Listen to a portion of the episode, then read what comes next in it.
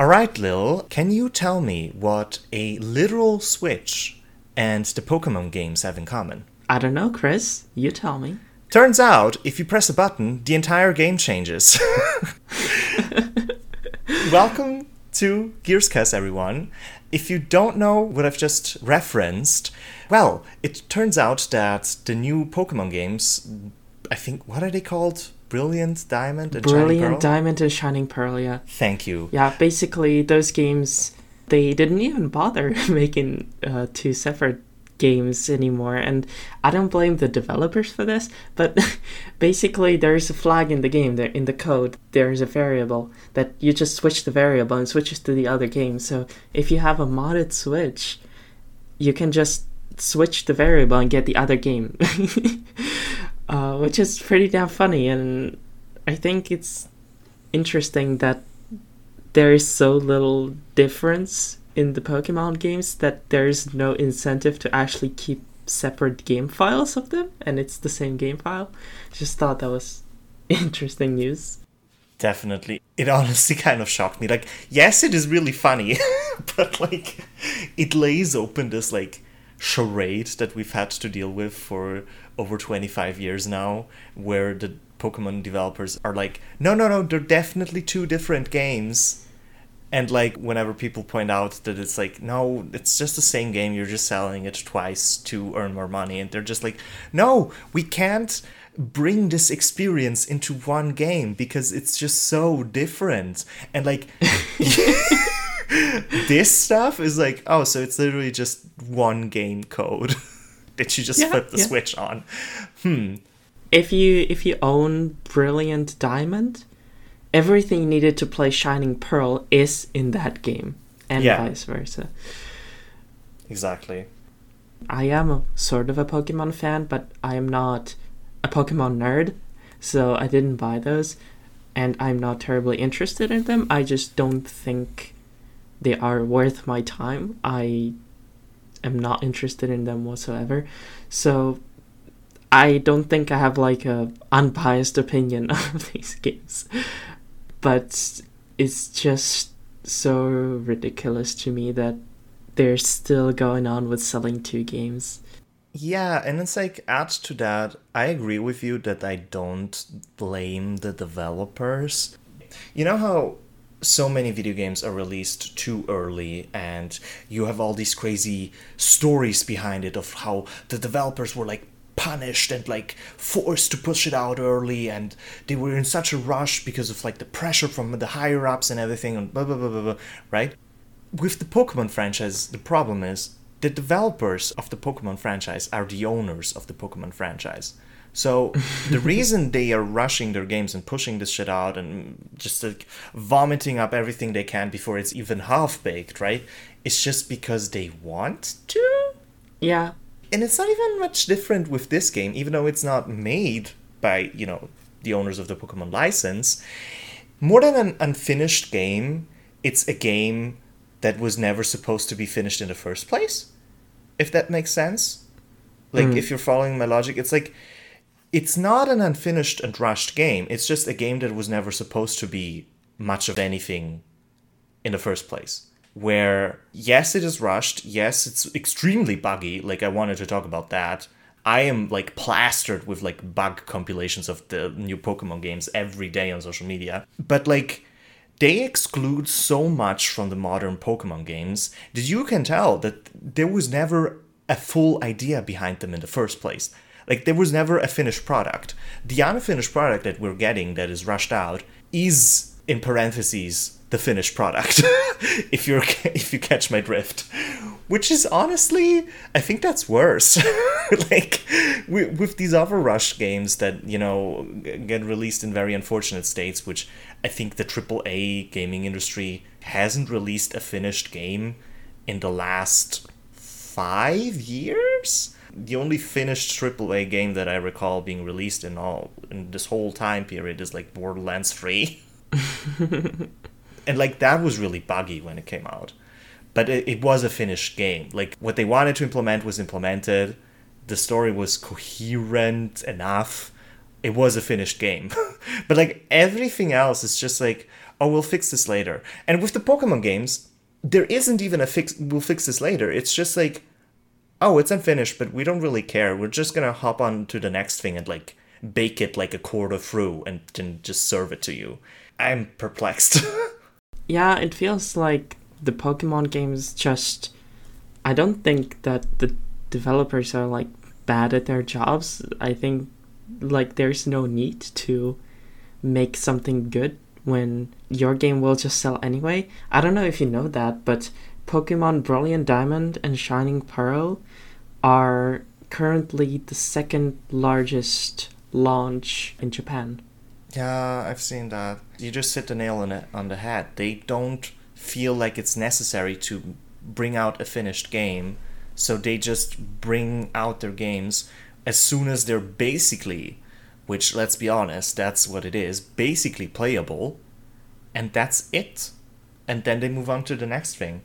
You can tell with like Brilliant Diamond and Shining Pearl, I think with each release you can tell more and more that this is just like the absolute bare minimum. Like if you look at the 3D graphics, the things they updated and stuff, they just went slightly over the line of like barely playable, barely updated, barely anything, and then they release it. And that's so sad. I don't know if you've seen the screenshots, but have you seen the thing about the Wailord? Yes. So, for context, this game reintroduced a very beloved feature, which a lot of the remakes had in Pokemon, which is basically like the Pokemon following you in the overworld. Which you'd think that by now we're done separating overworld from fighting graphics and in-game graphics, considering we're literally on a full-blown 3D console, but whatever. And normally, they either have the full model of the Pokemon following you in the past, or a chibi-fied version of that Pokemon to fit like the smaller scale of the overworld. In this game, they didn't put in the effort of like making a different model and stuff. Instead, they just shrunk down the normal Pokemon models. So you have Pokemon, like the legendaries, like you just mentioned, Wailord, that are literally shrunken down to like smaller than human size. And Pokemon like Rayquaza, the giant green god snake, they just look like some weird garden snake. It's awful. It's really... Just for context, Wailord is a whale. And it's fucking huge, but not in this game. And from what I've seen, even in the battles, which I think is more egregious, it's still fucking tiny. Like, it's still smaller than you in battle. Yes! Where it could be more plausible that they would make a bigger sized model, but no, it's just tiny. It's a baby. I honestly think that's, like, all there is to say about it. Like I said, I think we talked about this game a bunch of times in the past, even when it was first announced. The graphics and stuff did get better from that point on. I guess I can give them credit for that. But like, it's exactly as I described earlier. They went as far as to update the graphics so much that you could say they updated them, but that's it. You know what I mean? Like they went over the line of like, these are updated graphics, and they left it there. Because like in the past when we first talked about it, it literally looked like they ported a DS game onto the Switch. And like upscaled it. Yeah, exactly. Now it looks like a ported DS game on the Switch, but now it's also upscaled. So, great. Yeah, no, I think that's it. Yeah, okay. So, we are going to be talking about the games that we have played in this past month. However, we have played so many games that we will only take a part of them, and we will actually make a second episode covering the other games that we have played, because we have played so many that there is absolutely no way it fits in one episode. Exactly. And it also gives us more time to like play through them and like actually finish them. Yeah, for next episode I have prepared a list of about 6 games that are all connected by genre, and I'm still playing the 6th one, so I don't want to bring that in today when I could thematically connect it next time. So Same for me. Awesome. So the first game I want to talk about is a game called Inscryption. Now, You may have already heard about it. It is a pretty popular game right now, at least like in the internet and gaming spaces where this kind of game, well, is popular. I heard about it in a bunch of podcasts, actually.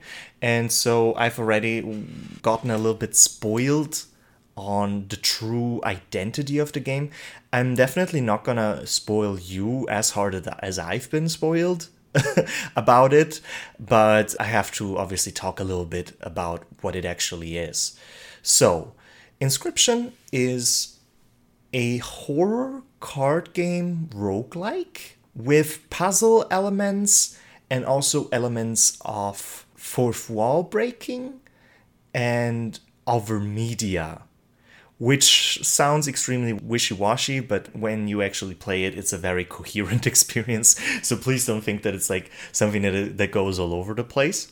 And so I will not talk about what happens after just a few hours of play. I will be focusing on the first few hours because I personally think they're excellent. And maybe they're also my favorite part of the game. I don't know yet because I haven't finished all of it, but I definitely like the first part of it more than the part where I'm at right now. So, the synopsis of this first part of Inscryption is that basically you are a person that has been kidnapped by a mysterious figure, a man that sits across from you at the table. And you never really fully see him. You just know that he's just this very grotesque figure with like really skinny arms and very scary eyes and a beard. And this figure forces you to play a roguelike card game. You know, that genre that is really popular right now with stuff like... I mean, I'm going to be talking about a roguelike card game in the same episode later on.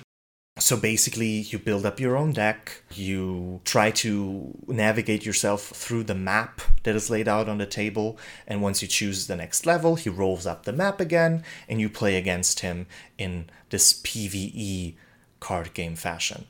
Now, the fascinating thing about this is, like I said, it actually does take place on this table. So, like, left from you, there's a book of the rules. On the right side, there's like candles and stuff. And whenever you're not in a PvE fight against this dungeon master, you are allowed to like leave the table and explore the cabin room he's holding you in. And you can do this freely, even though he will sometimes comment on you and threaten you. He will never try to interrupt your exploration. So the only way you can actually die or get hurt by your kidnapper is by actually dying in the game. But believe me, he will be cruel about that. You also obviously have to follow the rules of the card game. And if you break them, he will be really, really angry.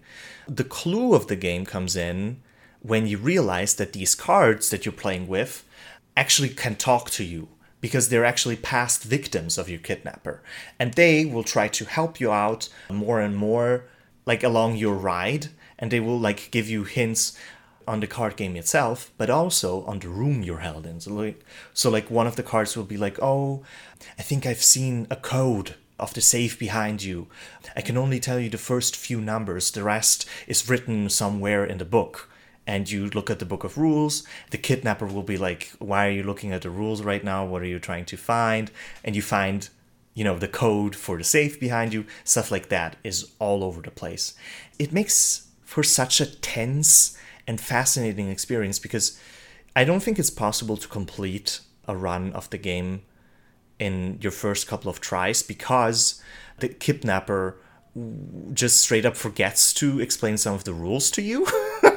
So I definitely think you have to die a couple of times, but even this is very important to the experience because if you die, you obviously, like his other victims, get turned into a card and you can use these cards that are his past victims because they're especially powerful because while he's killing you, he asks you about your personality, which will shape the card that you get turned into. It doesn't really have jump scares, but it's decidedly a horror game just because of its very dense and pressing atmosphere. It has have body horror elements because the damage points are represented by teeth, and the more teeth are on the side of either you or your kidnapper, the more damage that means that that person has taken. And you can, for example, this is just an example, it gets wilder than this, rip out your own teeth in order to deal damage to him as like a last-ditch effort.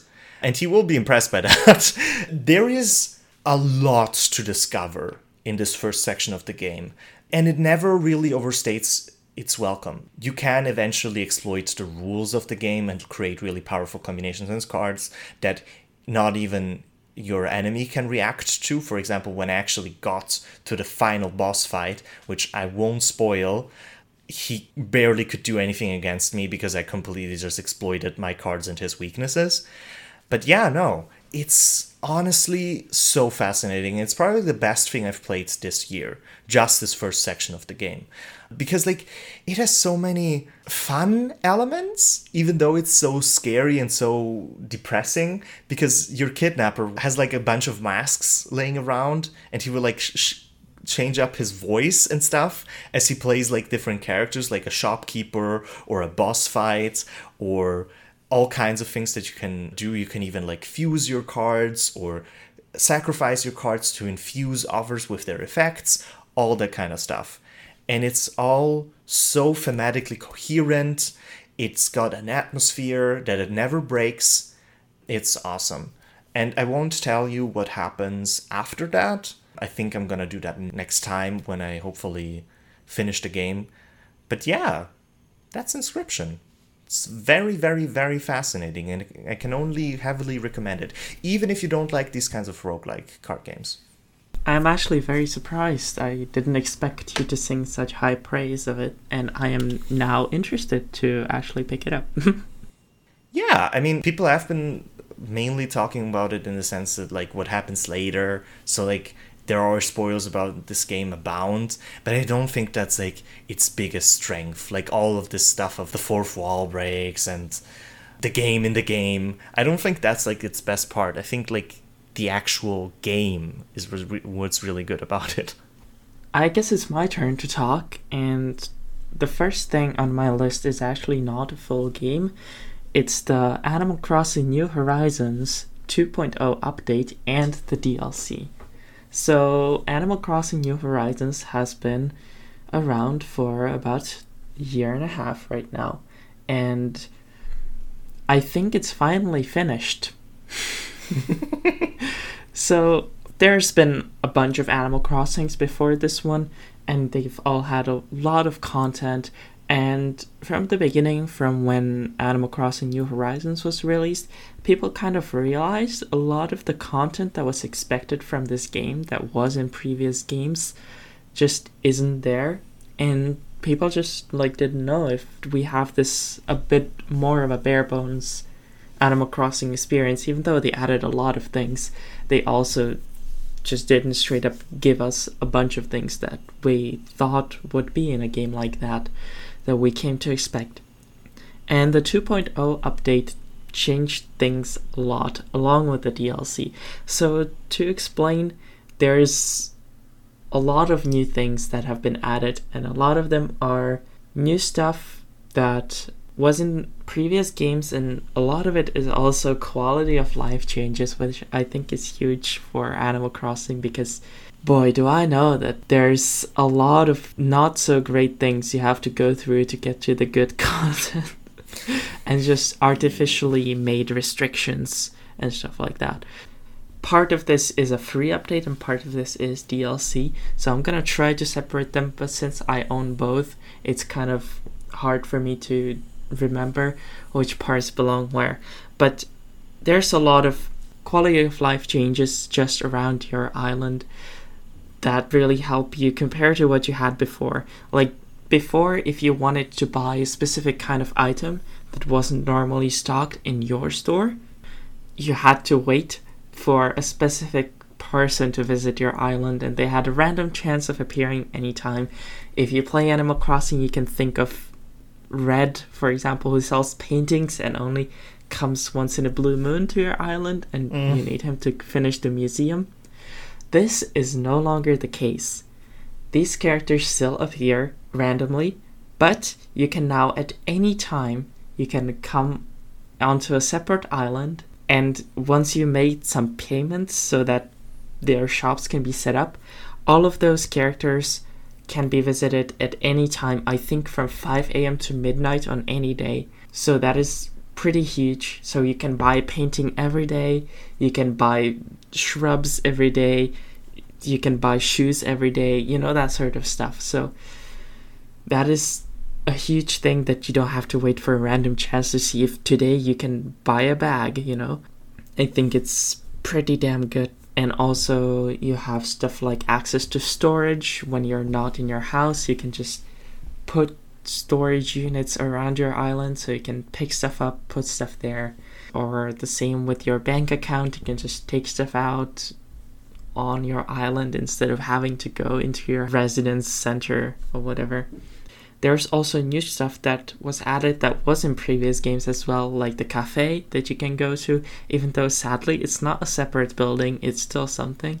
It's still a place you can visit. It's in the museum right now. You also have the gyroids, which are really fun. Those like little creatures that sing along to your songs. There's also farming now. Oh yeah!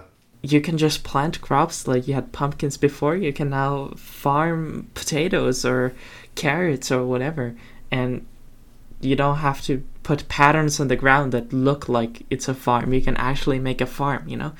It's really sweet. And then there is the DLC, and that also gives you some updates to the main game, even though it mostly happens on a separate island, and it gives you a lot of decorating stuff for your house. Like you can do ceiling decorations, you can expand or shrink your room however you want, you can make pillars, and you can make partition walls, so your room doesn't have to be a rectangle anymore. And you can also do, it's an accent wall, so you can make your wall pattern one wallpaper and then make one of the walls a different wallpaper. It's really sweet, and it really adds a lot of options into decorating your house. But I want to talk about the DLC now. The DLC is Happy Home Paradise. It's a variation on a previous separate game that was released on the Nintendo 3DS, which was Happy Home Designer, in which you designed houses for other villagers. They just told you what they wanted and you made a house for them. This DLC takes the concept and kind of just runs with it. I am really impressed by what they have managed to do, actually.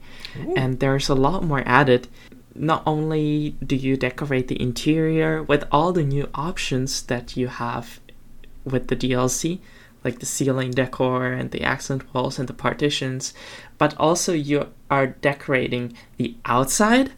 You can like change how their house looks, and you can do the decor like around their house. You like pick a spot for them. You can change the seasons, you can change what time of day it is, you can change if it's snowing, if it's misty. You can plant trees, plant bushes, plant flowers, plant whatever, and just put stuff outside, make them an inside as well as an outside, and it's really cute. You can also do facilities. So for example, you can design a school, or you can design a restaurant, and you don't have to just do the separate houses for those villagers, but you can also do like big projects like this. And of course, it's Animal Crossing New Horizons. It's a slow drip. You won't start your first designing by having access to partition walls and outside exterior and stuff like that. You will start slowly, and over time you will gain those options, and you can then go back and just redesign houses you have already done.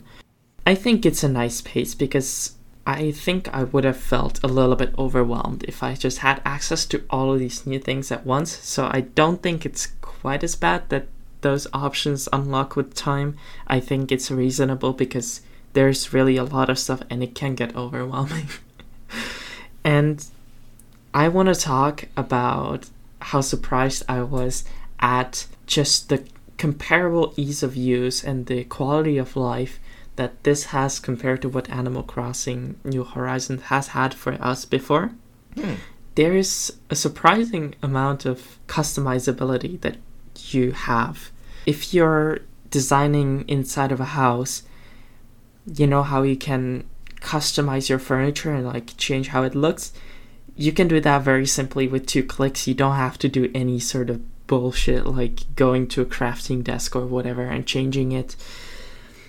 If you're going outside, you can plant rocks, trees, plants, whatever. But first of all, it's easy to do, and second off, you can actually change into different variations of the same thing without like having to replant something. If you have a tree, you can change it with a click of one button to be a stump, or to be a small tree, or to be a medium tree, or to be a large tree, or stuff like that. The customizability is just something I would not expect from New Horizons. Also the same thing with rocks, weeds, flowers. You can just plant all of those, change them up however you want. It's really sweet that it makes things easier for you like that, which I don't know if I should praise a game for that, but I'm gonna praise Animal Crossing for that. Yeah, Animal Crossing New Horizons, happy home paradise, quite a mouthful. Good game, good DLC.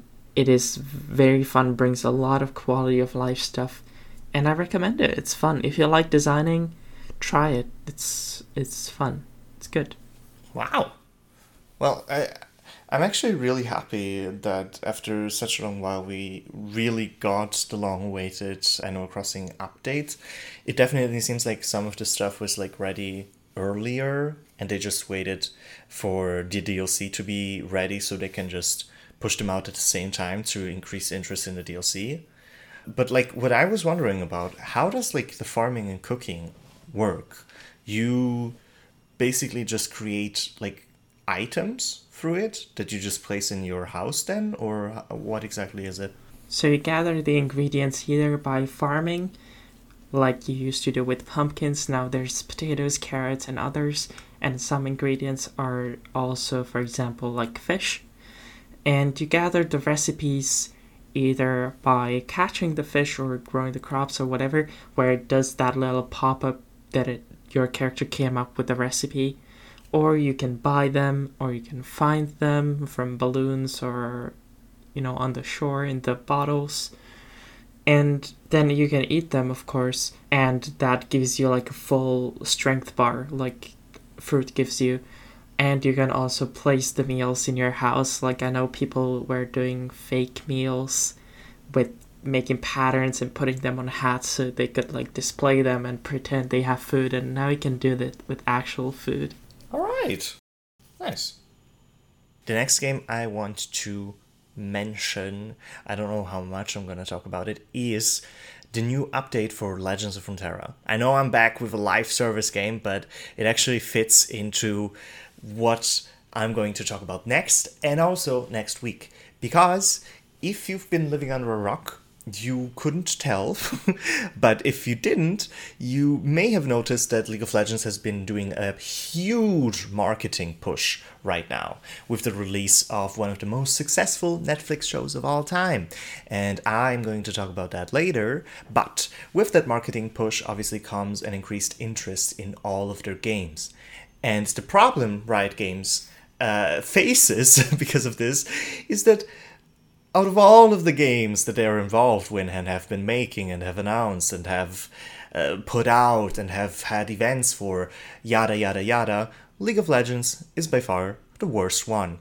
So if you're someone that has a newly found interest in the League of Legends world, playing League of Legends is probably the worst thing you can do, because that has nothing to do with the League of Legends world, and it's also just, well, a very cheap and ugly and not really worth your time game. I sound like such a hater, but like I think we've been new. Like this is not news. So what I instead recommend you to do is play Legends of Runeterra, the League of Legends card game, which has so much in terms of gameplay, so much to offer you. And now the newest update of it offers you a campaign, a single player PvE mode, which if the rumors we've all been hearing are true, is actually more popular than the PvP modes. So like player versus player is less popular than player versus enemy in Legends of Runeterra. And this is because they've always had a lot of very addicting single player modes. And the newest update adds a permanent single player mode that doesn't rotate out. It's not an event that is supposed to offer you different campaigns, different story modes with comics, as well as decisions for a multitude of champions. You can play a lot of different characters in this mode, but only a few of them, I think around 6, if I'm not mistaken, have an actual comic and story in the game as of right now. And so, yeah, basically, you start up this mode, you choose a champion, it opens up a map of the world of Runeterra, and it starts you off with an introductory mission. This one is the only one that has a story, but you can actually choose different power-ups and make different decisions in this introductory story mode that tell the tale of these characters stemming from Piltover and Zaun, the steampunk and punk in general cities of Runeterra. What I have to say about this mode is, if you've played the PvE modes in Legends of Runeterra in the past, it's very similar to that, but on a bigger scope, which is good and bad. Because what I can definitely say after playing this for a couple of weeks, it's very much geared to be endlessly replayable, in a sense that, like, after this introductory mission, the map opens up largely, and you get to choose so many different places to travel to and fight very varied enemies and bosses there that challenge you in very different ways, but also allow you to unlock very different powers. And it has a progression outside of that, in which you mainly just upgrade your leading champion, as well as your deck as a whole. So, for example, Caitlyn, she is focused around planting traps on inside of the enemy deck, and one of her key upgrades that you unfortunately get rather late is, at the start of the match, plant one trap on each and every card of the enemy deck, which sounds really strong, but it's not that strong. But yes, so that's just one of the examples of upgrades you can find. You can also find items called relic items, which are items that you can equip to your champion and will always be on your champion for all of your missions. You can switch those out as well. There's stuff like giving your champion always a spell shield, for example. I'd say it's very entertaining. Unfortunately, it's because of this endless replayability, it's also very, very, very grindy. Sometimes you really can't get around the inherent weaknesses of your champions. So, like, for example, Echo just has a really small health pool. If you're fighting a boss that has a lot of removal, a lot of spells that just deal damage, Echo's just can't really counter that at all. And also add to that like all of these power-ups and new cards and items and stuff you find during a mission are random. And unfortunately, I just had like bad luck a lot of times where there's so many cards in the game already, and you can encounter, I think, all of the cards in the game, that I'd say more often than not, every time I get to the point where I can choose between 3 random cards or 3 random sets of cards or even 3 random new champions, usually they are not good up until completely useless and actively sabotaging my deck. Unfortunately for me personally, the point where all of your choices are actually bad for your deck happens way too many times. Later on, you do unlock the possibility of like removing cards at will, but only during specific parts of the mission. I'm a bit conflicted about this because in the introductory mission, which you can also just replay however many times you want, but in the introductory mission of this mode, the upgrades are still random, but they are limited. They are random, yes, but they are geared towards your champion. So, like, for example, I already said Caitlyn, a champion she works really well with together is Teemo, because they both plant traps in the enemy deck, and a lot of Caitlyn's cards, they don't care what kind of trap has just been activated or what kind of trap has been placed into the enemy deck, so they synergize really well with Teemo. during her introductory mission, you get to choose Teemo and his cards to add to your deck, but you also can choose other cards, but usually cards that synergize with her. And that limitation is just completely removed in all of the other modes, and unfortunately that just usually brings you in dead-end situations where you're forced to, for example, pick a champion that synergizes with completely different cards than the one you already have. And usually that means that they synergize with cards that you, well, don't have and can't get. And so it's often just really a gamble to which cards you're taking, which champions you're taking, in the hopes of, okay, maybe I can randomly find them later on again, which is a bit sucky. But otherwise, no, it's a really good, and not to mention free, new roguelike card game. And I'm very excited for the updates it will receive in the future. I think this has huge potential. Like, I think the biggest impressive point about Legends of Runeterra is that it's a truly free card game. And that continues into its PvE. And I think that's really impressive, because this kind of thing in Hearthstone or Went or all of the other cards, this kind of thing would cost 20 to 40 euros. And in this game, it's completely free.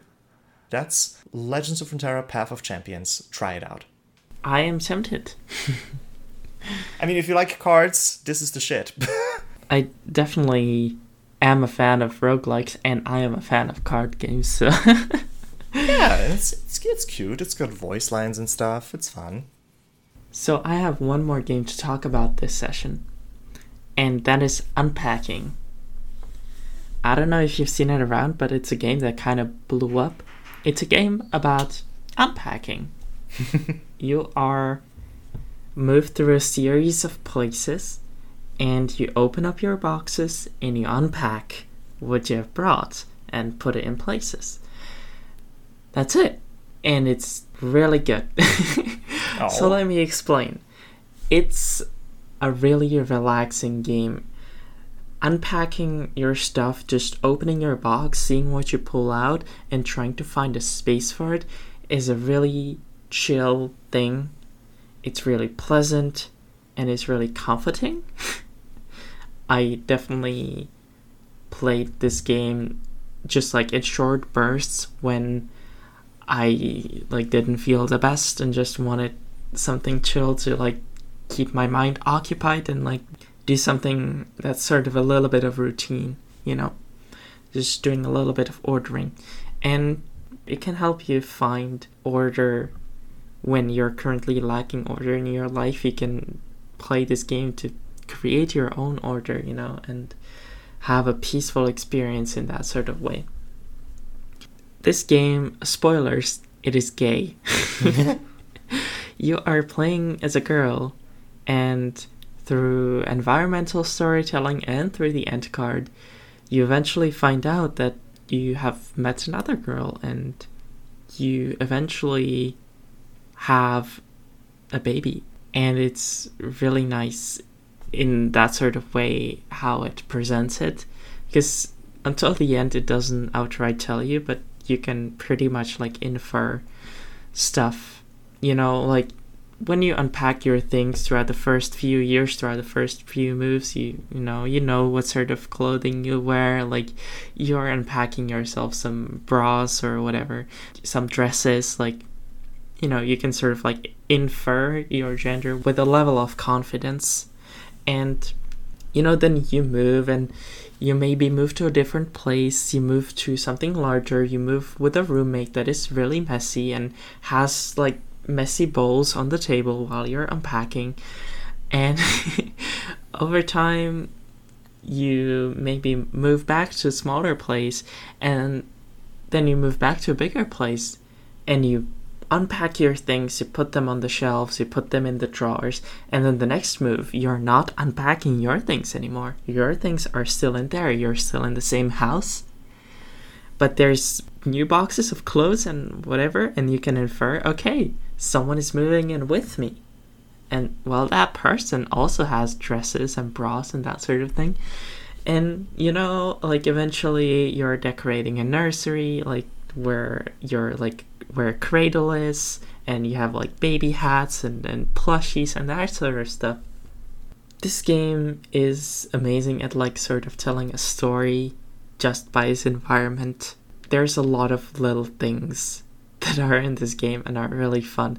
Like, for example, there is a lot of fun in discovering what things that you unpacked last time when you moved to a different place that you're still carrying with you, and what things you don't. Like, maybe you had 3 different plushies, but on the next move you only brought the pig with you, you know, and you just left the others behind, so you can sort of get a different nice feel of the person, like what did they grow out of, but what do they still like, you know. And some things maybe they last and they grow up with you. When you have your first move in, you have a chicken. You have a chicken plushie. And then it appears that with each move you make, another chicken plushie comes along with. And eventually you have like 10 of them. You have like 10 different chicken plushies, and they're adorable, and you can like see that charm and getting more of that thing that you already had. It's really funny. It's very fun, like following this person throughout their life and just guessing what could have happened in their life. Like, did they move in with somewhere for uni, and did they move back with their parents now? That sort of stuff. So it's really relaxing. I have one small nitpick that I want to mention about the game. And that is, the game is purely visual in the sense of what things you're unpacking. And sometimes it is a bit hard to tell what you're dealing with, and that can cause some issues. So in this game, you can't just place everything anywhere. After you unpack all of the things, the game tells you, hey, this thing can't be here. You know, like if you place a video game console in the middle of the floor, it would tell you like, no, you can't progress, this can't be here. And different things of course have different limitations. You can put socks in your sock drawer, but you can't put a plushie in your sock drawer or whatever. So that is usually fine, but I have had a couple instances where I just couldn't figure out where a thing goes because I couldn't figure out what it was. One funny instance of this actually that I didn't find frustrating at all was in the first couple instances you can see you have like a diploma and it's like framed and you can hang it on the wall. And at one point you move into a house where there's no free space on the walls. So what you have to do, the only place the game allows you to place this diploma, this framed diploma, because there is no space on the walls that you can put it on, is under your bed.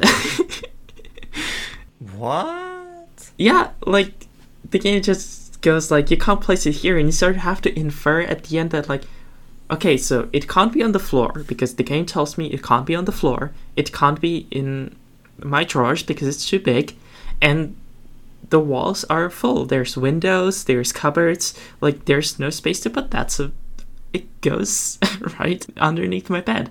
And it does sort of tell a little bit of story, right? That like you're in a situation where you can't display something that you're proud of, that you have carried with yourself. Huh. Yeah, but it was problematic in a few instances. In one case, I struggled a lot with what ended up being a magnetic whiteboard that belonged on the fridge. You could only place it on the fridge. And I had no idea what it was. I thought it looked a bit like Etch-a-Sketch, you know, and I could like put it on my desk, but no. And I spent a lot of time like figuring out, okay, where do I put it? And it ended up being the fridge, and it wasn't great because I couldn't figure out what it was. I've never had a magnetic whiteboard put on a fridge, so it was a little bit frustrating. But other than that, the game is just really sweet. I really recommend it. Mm-hmm.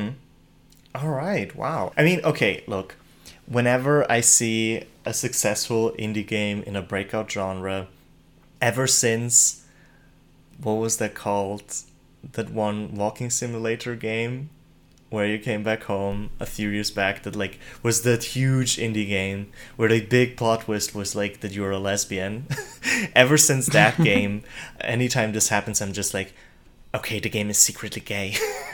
And I'm really happy that you could confirm that for me. But I have one question. I've heard a lot of people talk, I mean, obviously a little bit cryptically about the story of it, but I've heard a lot of people say that it gets really sad and very emotional at times. I've been a little bit scared of that. What can you say about that? I mean, the game is about environmental storytelling, right? It doesn't directly tell you a story. So I think the level of emotional investment you have in this game is almost entirely up to you. Mm-hmm. You can opt out of the story and just consider it a chill experience. The story will probably hit you a little bit, but I think it can very much be regulated to what level it impacts you, simply because it's not hitting you in the face, you know? Okay. Well, I'm very interested. Actually, I was going to buy either Unpacking or Inscryption, and I just, like, last split second decided for Inscryption. So, like, my interest in Unpacking is really high, to be fair. Yeah, I recommend it. It's rather short, but it was worth it for me. All right, awesome. I guess now it's time to turn up the Chris cast. Because I'm the one that's going to be talking for the rest of the cast. You're not allowed to say anything else, Lily. I'm sorry. It's me time, okay? I know. I'll shut up. No, so I have two things left. And they're actually related. You'll see. The first thing that I'm going to talk about is a new League of Legends game. What? Riot has made a new game? Yes, well, technically. Riot Forge is the publishing branch of Riot, and I have to say, I'm really, really, really happy about it, because they are basically doing the opposite of what other big gaming companies are doing, in a sense of, like, they're taking these small and interesting studios that have high potential and have brought out high quality games and killing them, literally, and forcing them to make really shitty games that have nothing to do with the talents. Instead, they're looking for these talented studios that don't have any money and are out of options, and giving them a shitload of money, playing to their strengths, and the only rule that they gave them is bring out a League of Legends game that takes place in the League of Legends world and don't break the lore. And they've done this with a bunch of studios. We'll talk about some more in the next episode, but this episode will focus on Hextech Mayhem, which is technically the first Riot Forge game that has ever come out. You may be thinking, wait, wasn't that Runeterra? No, this actually came out a bunch of hours before it. And it was definitely finished before the Ruined King. I'll tell you that. Spoilers for next episode. So what is Hextech Mayhem? Hextech Mayhem is a rhythm jump and run game made by the developers of Bit Trip. I don't know if you know that. It's basically this black jogger figure that jogs alongside 2D levels, and he sprays rainbows and stuff. It's really cute. I've played their games in the past. A cute game. Yes, absolutely. And this is no different. So in this game, you control Ziggs, which, if you're not familiar with League of Legends, it's basically just an anthropomorphic chibi furry, that's it, that is very small and very cartoony, and he loves bombs, and he's juxtaposed to Heimerdinger, which we will talk about again in my next topic. He's of the same race, but he's very science-focused, very sophisticated. He has a monocle. He studies the sciences in Piltover, this very fancy city of progress and innovation. And Ziggs has just decided to blow everything up. Not in a malicious way. He's not killing people, because this is a very cartoony game.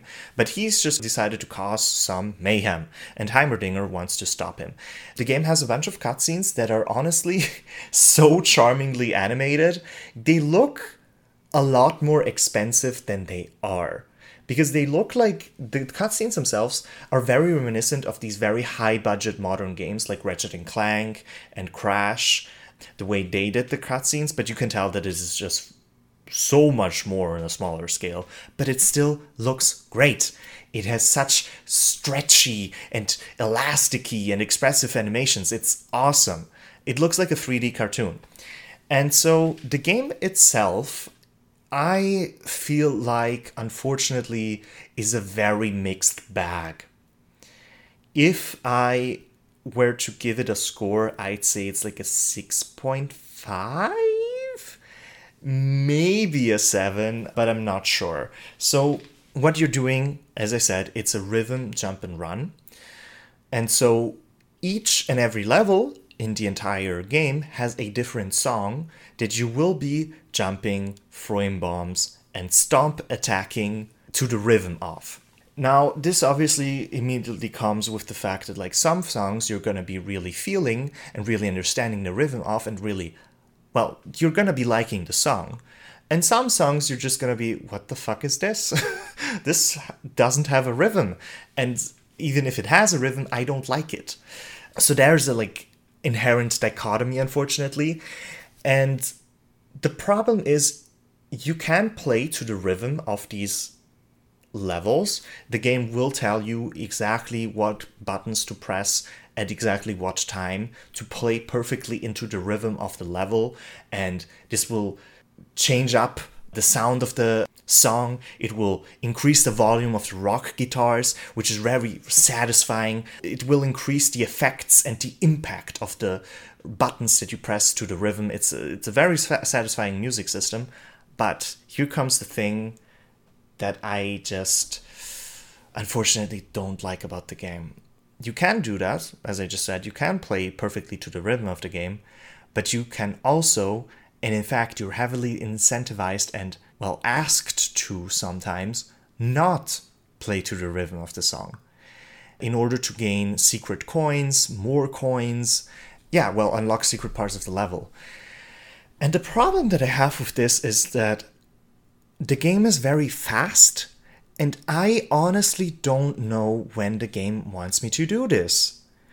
And I guess this then just means that you just have to replay a level like 100 times, I'm exaggerating, but a lot of times to understand when you can actually break out of the rhythm. But I don't like that, because for many reasons actually, and I can explain all of them. First of all, if you break out of the rhythm, chances are you're going to hit something, either an object or an enemy, and you die in one hit. Dying isn't that big of a deal. You're not immediately dead. You're basically just in this limbo state until a short time passes and you are able to hit a note correctly again. So that doesn't sound bad, but the thing is, there's 3 different currencies and you need 2 of them to progress. There's gold coins, there's blue coins, and there's ghost coins. Gold and blue coins you will usually get if you just follow the rhythm of the level. But usually there's at least 1 blue coin in the level that you can't get if you follow the rhythm of the level. And ghost coins you can never get if you follow the rhythm of the level. And so ghost coins are just there for cosmetics, for skins, which are all, like, they're not microtransactions, they're just unlockable in the game. But they all cost 4 gold coins, which is an insane amount because there's so many costumes and they all cost 4 ghost coins. And I've literally got 2 and I'm almost through the whole game. Like, I haven't finished it, but I'm almost in the last section of it, I'd say. So I don't get that decision at all. Like, why make all of these pretty costumes that even change the effects of your abilities and jumps and stuff if, like, 99% of players are just not gonna get them? My next point is just, add to that, you obviously also need these gold and blue coins, but the amount of gold coins you need is astronomically high. And if you don't get this really, really high amount of gold coins every level, you just cannot progress through the game. And I find that infuriating because chances are if you die, as I said, you're not really gone. You can respawn if you just hit the right note after a certain amount of time. But oftentimes, the largest amount of coins, or blue coins even, are hidden right after a really difficult passage in a level. So what will happen, or at least happened to me a lot of times, is I will die in front of like 6 gold coins. and therefore my death will completely skip all of these coins that I need, and I will then respawn and ace a part of the level and play it perfectly that has no coins. And I find that really infuriating. Like, either just put your coins all over the entire level so that you reward players who are really good at certain parts of the rhythm of the song, or don't make them lose that many coins when they die because they're just skipping them. Yes, unfortunately, I find it a really, really difficult game. And that's okay, but this game costs €8, and I actually paid €1 for it because I had a bunch of Switch coins left. And for a game that is so cheap, that has these very, sometimes awesome songs that are very involving and very fun, and these vibrant graphics that are very interesting and you want to see more cutscenes and stuff, I don't understand why it's so obsessed with its own length. Like, why it's so scared to be a short game. When you buy an €8 game, you're not expecting it to be this 15-hour experience. Or at least I'm expecting a short game that just comes out guns blazing, shows me everything it's got, and then leaves. But this game locks so much away from you. I find it infuriating. I honestly do. Like, if you could just play through the entire game, and that's it, and not have to do all of these specific things the game wants you to in order to just progress through the game, I think this would be a 10 out of 10. But like, all of these infuriating factors are really just pushing down the score for me. Add to that I personally just don't want to, spend so much time in these levels because there's not a lot of variance. Like, I think there's I'd say 4 different types of standard enemies. And I'm almost through the entire game and I've seen 3 different backgrounds, that scroll behind the level. And so I just don't understand why the game draws so much attention through all of this hubbub, draws so much attention to its own weaknesses. I just don't think that's necessary. So, like I said, if this game would not gate off itself so hard from you, it would be a 10 out of 10. As of right now, it's just a 6.5, especially because I'm playing it on Switch, and it's only for Switch and PC. And the Switch is just... it's not that amazing of a console. It has a lot of problems, and developers are really sweating to even bring out games on this thing anymore because it's just so much weaker than anything else that we've got. The Switch is literally weaker than a phone. And so what I'm trying to say is it's not the most perfect console for these kinds of really, really fast and precise jump and run rhythm games. So maybe include a little bit of a period of grace, considering that the Switch is not really a responsive console. I've seen this a bunch of times, and it's surprising to me how many games include game altering collectibles / accessories that you can realistically only get in the post game. You can do this and you will unlock a new costume, but you won't use it because you've already finished everything this game has to offer. If you introduce that costume or accessory a little bit earlier, while people still have content in this game to go through, maybe they would enjoy it more. 100%. What you just said is exactly what this game is doing. And actually, one of the other League of Legends games is also doing that. You just hit the nail on its head. Why would I want a costume if I've already played the entire game? Unlocking a new skin is not going to get me to play the entire game again. It's just not. Maybe include the costumes at times while you're actually playing the game. But yeah, no, I don't want to be too mean to it. It's a cheap game, it's a small game. I just wish it would recognize itself as to be a small game. I can recommend it if you're just a very high-skilled player. If you're not someone that plays very reactive video games all of the time, and or is a casual gamer, doesn't like rhythm games, struggles with a bunch of that stuff, don't get this game. You will not get over the first world of the game at all. The next thing I want to talk about actually takes place in the same place as Hextech Mayhem, the city of Piltover and Zaun, and it's Arcane. You probably already heard about this because it's been the biggest pop culture thing this month. And right off the bat, it's good. It's really good.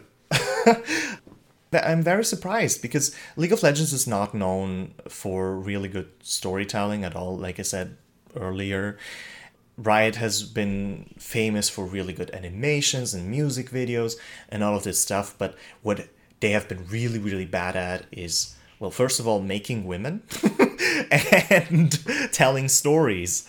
And so when they announced the show about telling the story of two women, my skin curdled. I was just like, oh no. And like the marketing to Arcane has been obnoxious and weird. The marketing has been weird, to say the least. And I'll just mention one thing. There has been a time where for a multitude of days, the characters of Arcane have been plastered all over the skyscrapers of Dubai in Saudi Arabia, that rich people city that has all of the expensive stuff, and you can't be gay or a woman there. And so I just want to point out that, like, in the city where if you had colored hair, you would get executed on the spot, these characters with colored hair that are half naked and women have been plastered all over their skyscrapers for days, and nobody's been saying shit about it. Which, let's not get too political here, right? But honestly, that's exactly how I imagine these things going. Because if you look at the big dictatorships of our times and the big oppressive countries, these oppression rules only count towards people. They don't count towards companies. Only count towards poor people. Yeah, no, yeah, exactly. Sorry. Yeah, thank you for the correction. They only count towards poor people. So a rich company can plaster your screens, your giant screens in these countries that hate poor gay people, full of a character that is a poor gay person, and nothing will happen. But if you actually are a poor gay person in these countries, you're dead. Same thing is with China. I've actually read an article that one of the most popular shows in China is literally about two gay men dating, which, as long as it makes money, right? But if you actually are a gay man dating, well, anyway, sorry to get my angst out. My angst actually fits really well with the angst of Arcane. Enough preamble. Arcane is about two sisters, Powder and Vi. Vi, Violet, has pink hair, Powder has blue hair, and it's basically about their childhood and how they grew up to being the people that they are now. Basically, the series cuts off right at the time where they become the characters they are in League of Legends.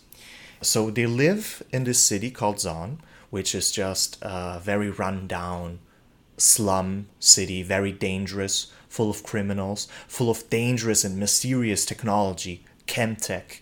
These rich mafia bosses control everything. It's just total... well, it's terrible to live there. And their parents have been killed by the police force of the overcity, Piltover, that is built right on top of Zaun. So it's quite literally the class structure. Zaun works for Piltover. Piltover does not work for Zaun. So they are taken in by a man called Vander. They are raised by him. And unfortunately, their lives do not get better from that point on. More than being Vi and Powder's story, the story focuses on the mental health of Powder as she slowly breaks and becomes one of the most iconic League of Legends characters, Jinx, which is just this Joker-like figure, which didn't really have a lot of depth coming into this, but becomes quite a tragic and multifaceted character by the end of the show. I don't think this is the right place and time to just make a synopsis of the entire show, but I will definitely be going into its strengths and weaknesses as I review it. I think what this show does perfectly is basically two things. It is really good at actually creating a drama that you care about. Like, this show is very, very, very dark and dramatic and very melodramatic as well. Just like Jinx itself. Jinx, as a kid, is a very sad and angsty kid that she's not funny. She's not talented. She can't fight. She's not smart. She tries to be an inventor, but everything she builds just doesn't work. She's a very helpless and just like, she cries a lot. And that sounds really annoying. And I'm sure that in another show, this would be a really annoying and like borderline, like broken character because she's so one note. But in this show actually makes you care about that. It makes you care about all of the fates and the lives of these characters. Some more than others. I can definitely criticize that some characters are just not fleshed out. And unfortunately, this is often the female side characters. There's female side characters, especially in the Piltover side of the story, that just are nothing. Like there's one female character that literally just exists to get killed, and one female character that is just like a mom, and that's her entire, well, personality is that she's a mom. I'm saying this because both of these characters are actually quite important, but the series doesn't have enough time or doesn't really put in enough effort in order to make you care about them and understand the weight they actually have on the world. It does the drama really excellently, and it also does the pacing really well. It has a breakneck pace. Every scene matters. Everything that happens pushes the plot or the characters forward. A lot of people have been saying this rushes too much, but honestly, I think we live during a time where so much stuff that happens in gaming and in TV shows is just a waste of time. It's just meandering. And this show isn't that. And that leads me to the reason why it doesn't do that is because it can't afford to do that. A lot of people have been calling it the prettiest and most beautiful animation they've ever seen. And I'm tending to agree to that. It's really, really, really, really pretty. And so the show just doesn't have the budget to just waste your time. Every scene looks amazing. Every frame of this show looks beautiful. So it's not here to waste your time. It's just here to continue with this development. I can definitely say, obviously, it has beautifully choreographed action. It has beautiful effects. It has awesome camera angles. It understands the characters it's following. If you have a scene with Jinx, the camera angles reflect that. The camera is more snappy and weird and cuts off at interesting parts.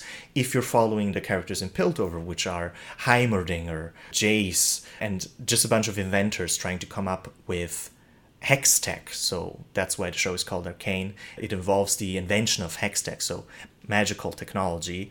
That's a very fascinating part of it.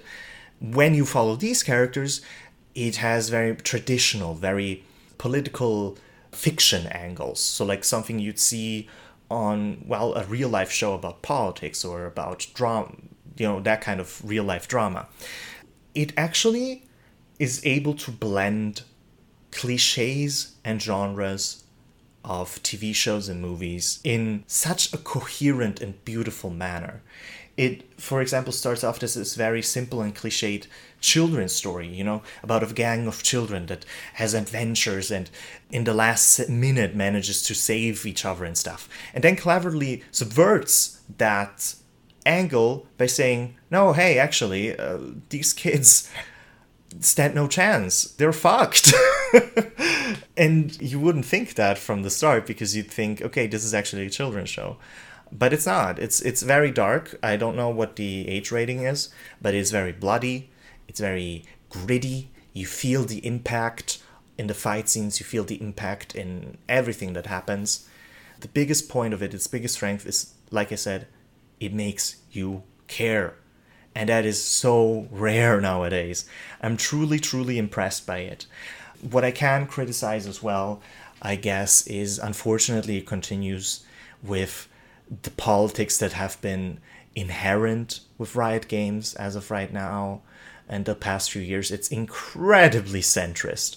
You have the city of a bunch of the oppressed poor people that are actively policed and tortured by this overcity and just like treated terribly. And the show is just like, well, but both sides are bad.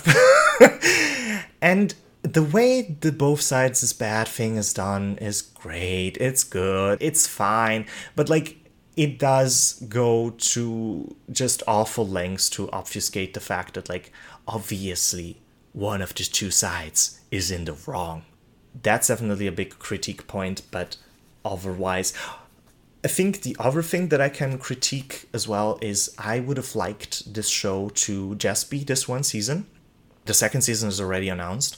And I think this, combined with my other point, actually really heavily affects my rating, because I think if the ending of this show would have been, you know, the ending of the show, this would have been a very brave, a very avant-garde ending, a very don't show too much, don't expand too much ending. An ending that just strikes the hot iron and then leaves.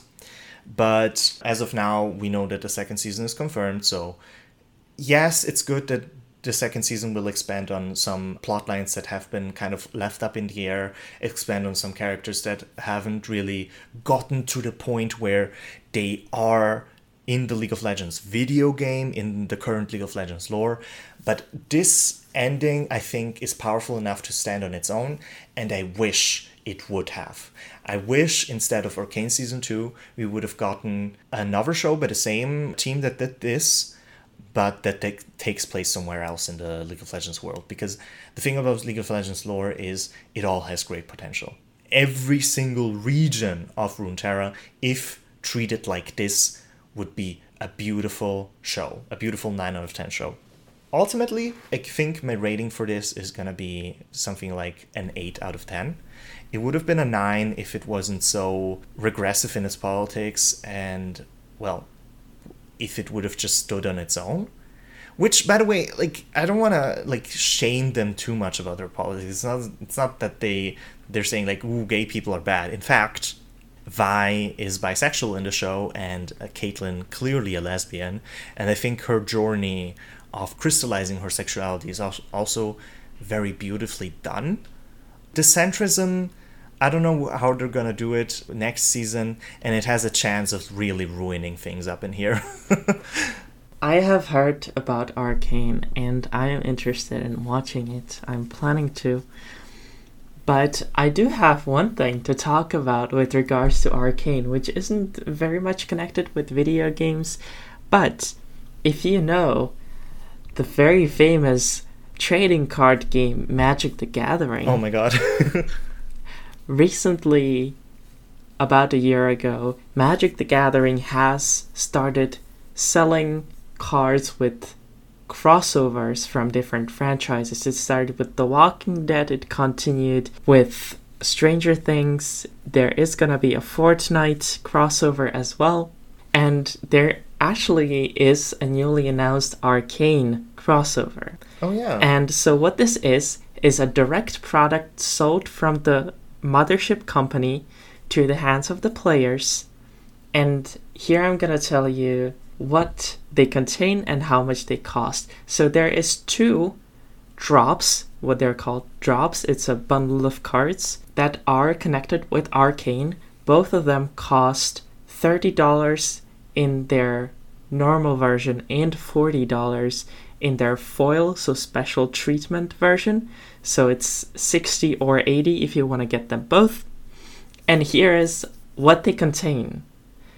The Arcane Secret Layer drop contains 4 cards that are reprints of regular Magic: The Gathering cards with Arcane, and I'm not gonna say art because it's screenshots from the show. It's screenshots of the show on the cards, and it's 4 of them.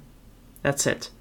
And if you think, oh, maybe they did some, like, cards of some characters or something, no, there's no Jinx card, there's no Vi card, there's no Jace card, nothing like that. There's just, like, random 4 screenshots plastered on cards, and it's $30/$40. Oh no. And then we have the second crossover, which is Arcane Lands, and this is 5 cards. And what is this? This is one of each basic land. Basic land being a regular Magic: The Gathering resource. It's a card that has absolutely no value whatsoever. And each of them has a screenshot from the show that looks like the color of the land it's supposed to represent. So it's like a bit of, I don't know, like Piltover or Zaun is blue, you know? So it's like there's like screenshots of the architecture from the show and it's just put on cards. So there's 5 cards of that. So if you want to get those 9 screenshots on cards, it is $60/$80. Oh my god. That's... yeah. See, that's what I meant with, like, weird crossovers. I mean, to be fair, it's, like, the first time Riot Games has ever done anything in this direction ever. But still, well, whoa. Alright, good. I think we're through for this episode. We actually covered everything, and I'm really happy with the length. I was afraid we're gonna be pushing the 1 hour 40 minute mark again, but we're not. So we have talked about everything, and next time we're gonna talk about more games that we have played. And from my side, you can be excited for a lot of 2D action platformers. And from my side, I played The Ruined King, a highly anticipated RPG. I hope you have a nice week, a nice 2 weeks, a nice month, however long it will take us to produce the next episode. 6 months? Hopefully not. Thank you for listening. Yes, thank you. See you next time. Bye-bye. Bye.